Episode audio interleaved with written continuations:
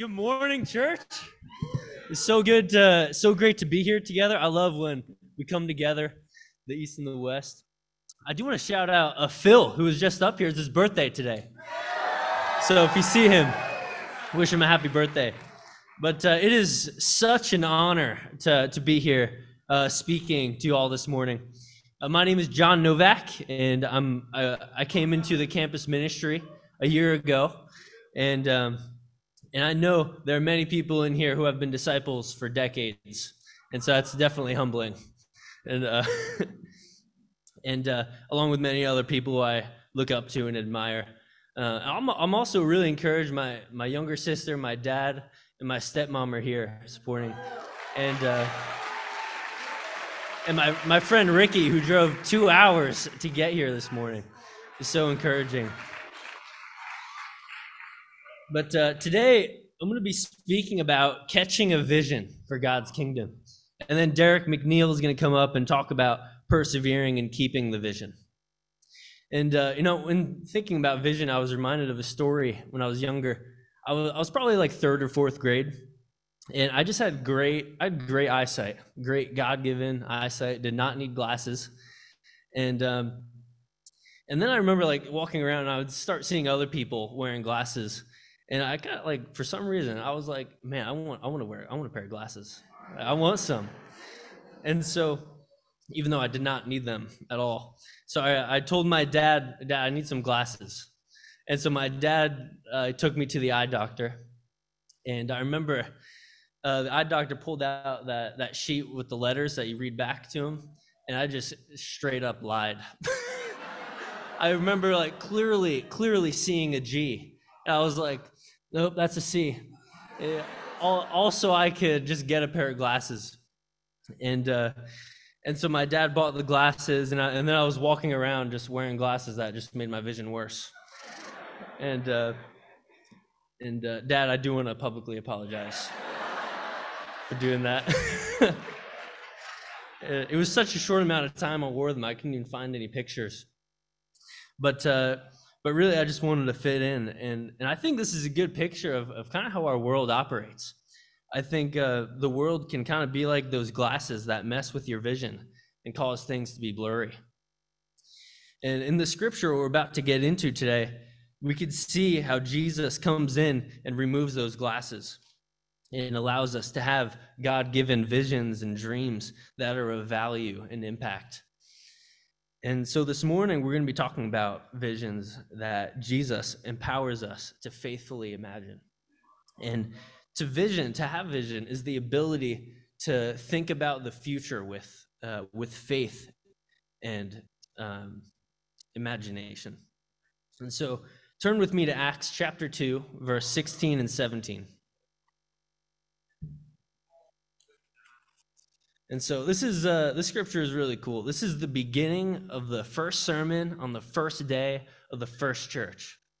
And I love what Peter begins preaching about. He says, This is what was spoken by the prophet Joel. In the last days, God says, I will pour out my spirit on all people. Your sons and daughters will prophesy. Your young men will see visions. Your old men will dream dreams. I will let you decide what you are there. Peter goes on to talk about Jesus and God's plan to save us. And then we get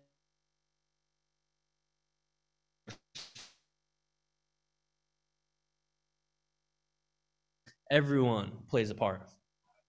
Uh, this whole chapter depicts a church where all disciples have dreams and visions for his kingdom. Jesus invites us to experience visions and dreams. How do you catch your vision? How, how do I know what my vision should be? Both valid questions. And, you know, if we were to look in context here, before this day that Peter preaches this sermon, all of Israel was not dreaming.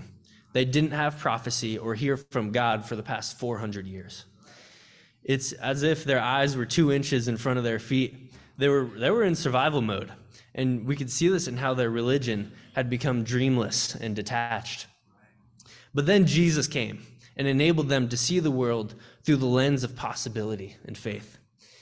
And, and the church went on to go do great things. And Jesus, if we do take a look at Jesus, oops.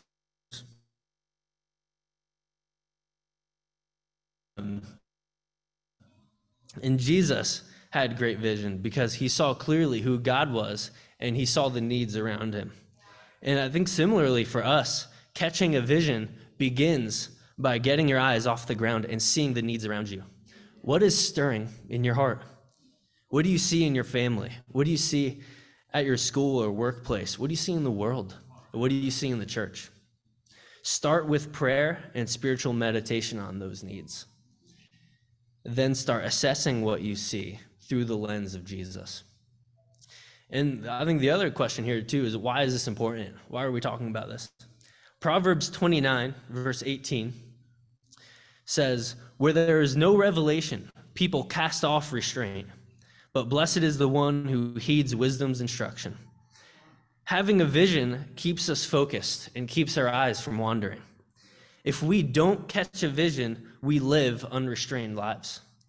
We could start drifting toward a direction we may not want to go in. Right? Imagine you're in a car and you're pulling out of your driveway. Instead of looking where you're going, well, and then you're pulling out of your driveway, instead of looking where you're going, you're instead looking at the hood of your car or your phone or something. Like you're playing games. You're going, something bad is going to happen if you don't look up and see where you're going. And I think in the same, in the same way, in the scripture, the opposite is true also. So when you have a clear vision, have a clear revelation, you will restrain yourself. And where you put your vision, your actions will follow. And so, what is your vision? What are you looking at? For a long time throughout my life, my vision for my life was to go to college, graduate, become a teacher, and, uh, and you know, hopefully get married and, uh, and maybe live on a farm. And I, there really is nothing wrong with that, with that vision for my life. I, I love it, actually.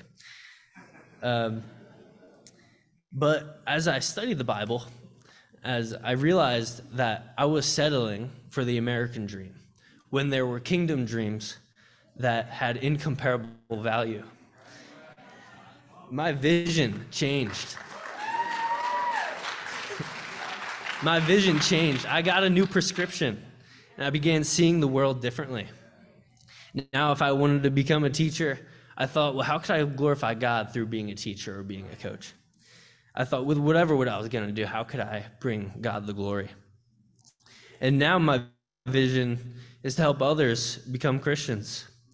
And if God wills, to go into the full time ministry. My vision changed in order to bring God the glory. And so, what does this look like for you? Right? What does this look like? I mean, for me, I, I go to Montclair State University.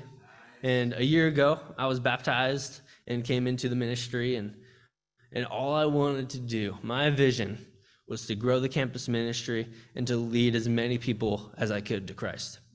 I was fired up. And uh, I, I, went on campus that week and I, and I shared my faith and invited over a thousand. But it wasn't because out of those thousand people, nobody ended up making it yet. Um, I remember having prayed for five people to make Jesus Lord of their life. And honestly, it was super dis- discouraging. It was disappointing. And my faith definitely felt sapped and, and hardened. And, um, and maybe you could relate to that. I think each of us have dreams. But sometimes our dreams don't come to fruition in the time frame that we imagine. I think a lot of times we can have a vision, and when we see it doesn't come through, we could think, oh, it's just not meant to be, and give up on it. But when, when really it's God who determines our steps and determines what happens, especially with other people. Proverbs 16, verse 9 says, In their hearts, humans,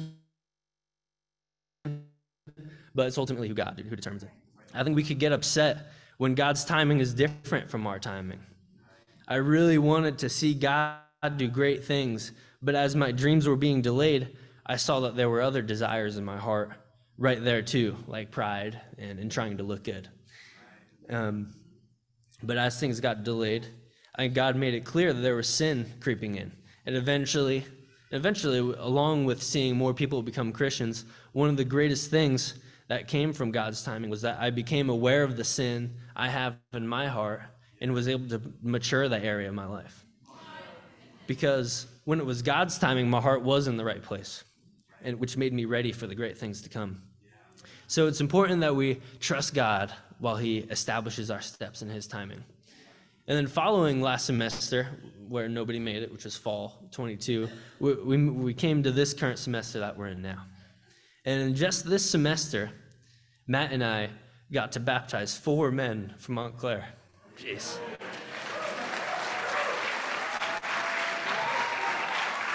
We got first was Daniel, who is one of the most passionate and encouraging people that I know. And then was uh, Tyler, who's such a great friend and is growing so much. And then was Ronald, who is such a hard worker and is uh, so supportive of, fam- of his family. And then just this past Wednesday, we got to see John make Jesus Lord of his life. And, and John is just such a light to the ministry. And now, with these men, my vision for Montclair is for us to work together to help four more people become Christians. Oh my gosh, I don't know why I get emotional. This is good. This is good. I don't know. It's so good. No, thank you. Um, and you know, not only did these four four men make it, but there's also Wesleyan and Gianna who made it also. And what's so cool is looking back that God ended up like surpassing my prayer for five people. And and now imagine if not not only one person dreaming, but seven. Right? Imagine, just imagine. It's so cool. Um, and then, in addition to God bringing salvation to all these people, God was able, in His timing, to transform my heart so I was ready and mature enough for when He would answer those prayers. And I think we all go through some types of highs and lows, right? Some of us might be doing okay. Some of us, we, we might be on our high, right? Maybe you got back from that marriage retreat three weeks ago and you're just crushing it. You know, maybe you're faithfully taking action to see a vision that you have come through. Um, I think no matter where you are, you wouldn't you wouldn't be here this morning if you didn't want to be doing well. Oh, that's those are all all the men that got baptized. Um, you wouldn't be here this morning if you didn't want to be doing well, and and sooner or later, I could see it being easy to get burned out of possibly not seeing visions fulfilled over time, or maybe seeing prayers unanswered. But if this is you, I want to encourage you to remember the prayers Jesus did answer and the promises he keeps. Right? Maybe your maybe your vision is to see your family become Christians or to have God use you in some way. For the teens, maybe your vision is to see one of your friends from school come to teen camp with you. For the edge ministry, maybe it's to be a light in your workplace, to be a difference maker in some way. For the marrieds, maybe it's to grow in your hospitality and have your relationship be an example for other people. I think wh- whatever it is, whatever God has put on your heart, catch your vision, pray for it, and take faithful action. Bring it to the one who could do immeasurably more than all we ask or imagine. Because of Jesus, let us look around with the lens of possibility, not problems, but possibility. Take off the prescription that doesn't belong to you. Instead, look around with the vision God enabled you to have for your own life and for his kingdom. Look beyond the two feet in front and dream about the possibilities of what God can do. Some of us maybe had visions in the past of something you want to see happen, but didn't, and need a jump start to work toward a new vision. If that's you, will you have new visions? Will you have a new dream? God invites everyone to dream big dreams. What do you want to see God do? Pray for it. Take faithful action. Once you figure out your dream, your vision, is then that's when we can move on to the second point, which Derek is going to come up to share about. And thank you.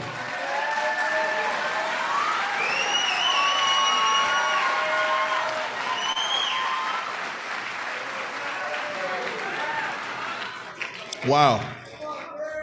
That was amazing. John, that was absolutely inspiring and very, very encouraging. It really was. And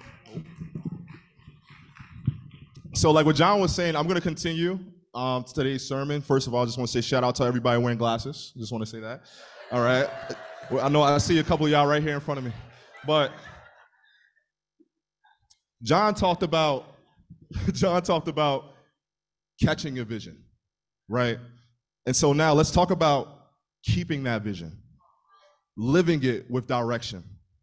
So God can, and God is more than able to give us and allow us to have an amazing vision, an amazing dream to build up his kingdom. But if we catch a vision and do nothing with it, then we waste our time. And, yet, and that vision remains just that a vision, a dream, right? Guess what? God had a dream. All right? Let's look at that dream. Let's go to Joel chapter 2, verses 28 to 32. Joel chapter 2, verses 28 to 32.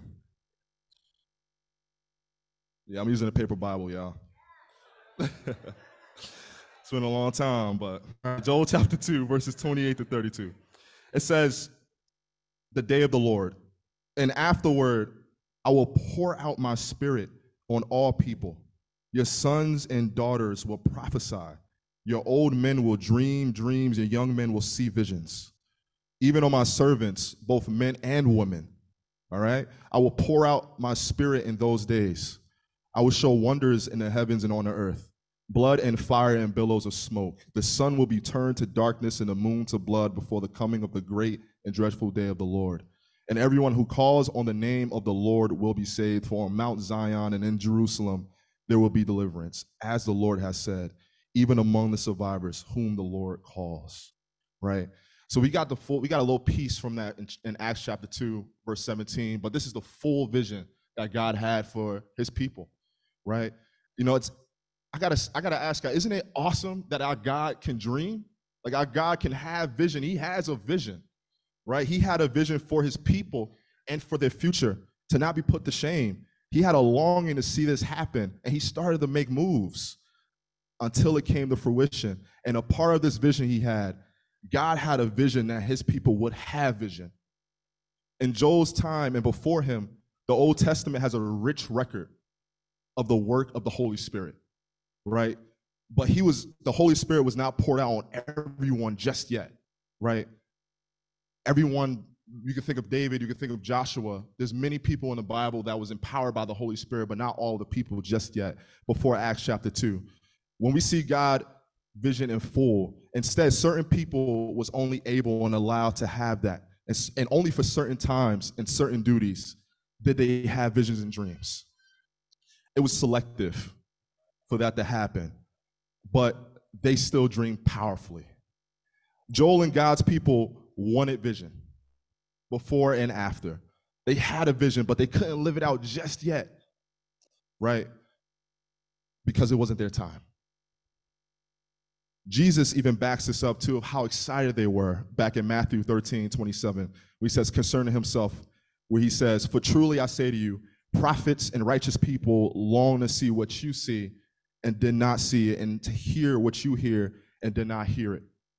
The people of God long to see and live their vision out and to be able to thrive in it, but unfortunately weren't able to do so. But as you even read Joel, and even after Joel, they don't stop and they don't give up they move forward with this vision that they caught from God here in Joel. And then we see until it was uh, it wasn't until Acts chapter 2 verse, verse 17, which was like thousand years later, where we got to see the amazing happen. God opens up the door and pours out his spirit.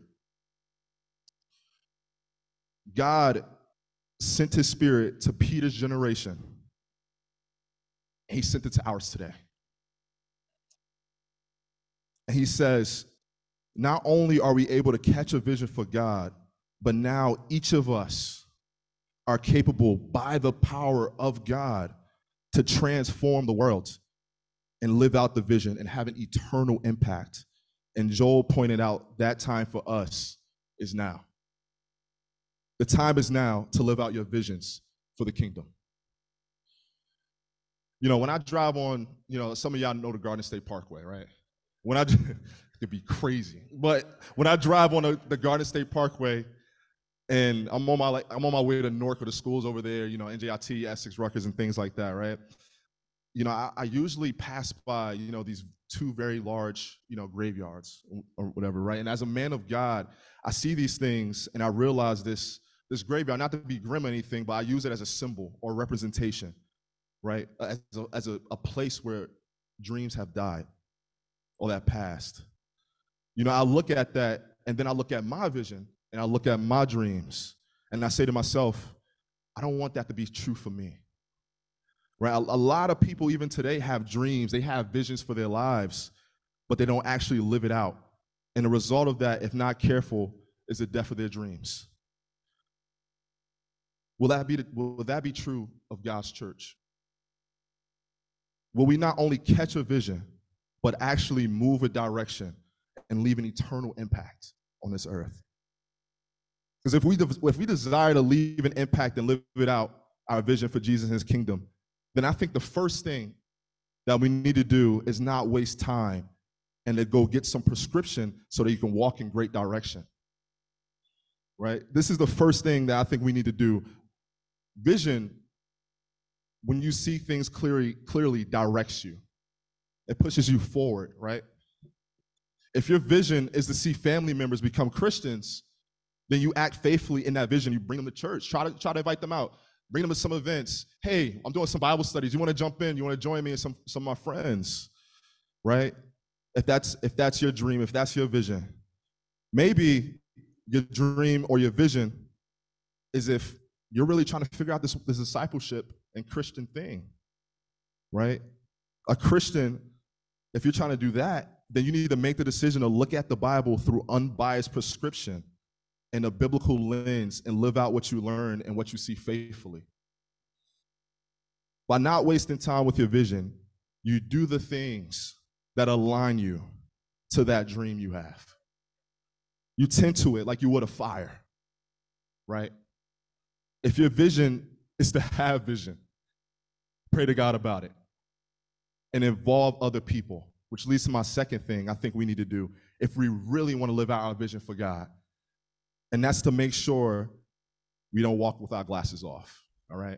I'm gonna get I'm gonna get to how and why I say don't walk with the glasses off. Because there was one time back in 2019, right?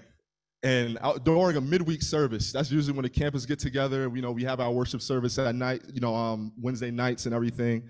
And you know, I, I walked into midweek without my glasses on, and Jordan Jones, he's somewhere in the crowd back there. But Jordan Jones saw it. He asked me, "Why in the world aren't you wearing your glasses, man? Like, what can you see? Like, what's going on?" and you know, unlike John, right? He said John wanted glasses to look cool. I didn't want anything to do with glasses. All right, like wearing glasses wasn't cool to me. You would not catch me wearing my spectacles. All right, like I would take them off and walk around seeing nothing, literally. And I guess the the pro, the pro of me walking around without my glasses on, right? I, well, this is my pro. I, in actuality, I deluded myself into thinking that I looked cool without them on. The con would be that I was walking around squinting my eyes and barely seeing anything. That's the big con. And I respect Jordan a lot because he was able to point that out in my life so that I can actually have vision. You know what I'm saying? When I was walking around, and the cool thing about this relationship with Jordan is that it didn't just stop there, right? I have the privilege to even live with him right now, and he gives me all sorts of advice. And when it was hard for me to see my vision and my dreams, he told me to metaphorically and spiritually to put my glasses back on and to walk in clarity. 1 Thessalonians 5:11 says, "Therefore encourage one another and build one another up, just as you're doing." Sometimes we need other people in our life to help us see and walk in clear sight and in vision. When we start losing vision or decide to put our vision for the kingdom off, who can you call? We need people like this that we can share our dreams with who knows our dreams and will hold us accountable as well with these dreams and visions that we have. The third thing to live in our vision is we need to pray faithfully. John touched the base on this a little bit. Psalm 127 1 says, Unless the Lord builds the house, those who build it labor in vain. Unless the Lord watches over stays awake in vain. We can make the necessary strategies, we can have the plans out, the blueprint out in front of us and everything. But if God isn't involved or even behind it, then we waste our energy. The psalmist understood that the work of man, it had its place. We have to work very hard, we have to work, but it was of little use without the work and the blessing of God. God welcome and he always commands and commends human effort and participation. However, his work and his blessing were more important to push it forward. You know, if we have a vision, don't have a vision, or you're struggling to keep your vision or hold on to your vision, just like Matthew 26, we need to be like Jesus in the garden and go to the Father relentlessly, and multiple times if we must. When Jesus was in the Garden of Gethsemane, he was under immense stress. He struggled with the thought of carrying out his vision that he had for mankind and all of us here in this room. It was a hard one to carry out, but he continued to pray until he was resolute about the vision. And as most of us, and as most of us know, guess what happens? He fulfills that vision because of this moment here in the garden involve God and pray. The fourth and the last thing to live in our, our vision is to persevere patiently. And John, again, you know, I, I, love his heart. I love his story. He, was, he just got open and vulnerable, like about things that he was wrestling with. But that's a great example of what it looks like to persevere patiently, right? God takes our steps, and we have to be willing to persevere patiently with our vision in the direction that He takes us in. You know, my vision and my dream is to see my family become Christians. And sometimes, just to be real with you, I can be very hard to see that happen. Plenty of times, you know, I kind of just gave up praying. I lost hope. Will they ever become Christians? I don't know, right? And I found a lot of myself, you know, in my room just thinking about how much I love them, how much I even love for them to become Christians, and started, you know, I started crying a little bit about it. You know, it really hit my heart a little bit. Just thinking about my family. That's just how much love I got for them. I love them so much, and you know, I, I kind of gave up on that dream and I stopped praying for them. I kind of said, you know what, God, it is what it is. I kept doing my own thing, forgetting about them, and Amen you know, I can't control them, right? I can't control them. I can't control the decisions.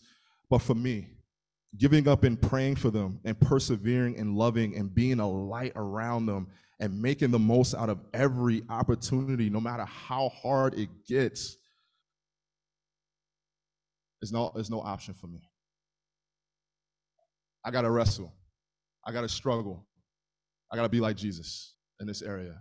I don't know if anyone in here, like, if you if you wrestle with that yourself, but you got a dream, you got a vision, you need to wrestle and persevere patiently and endure.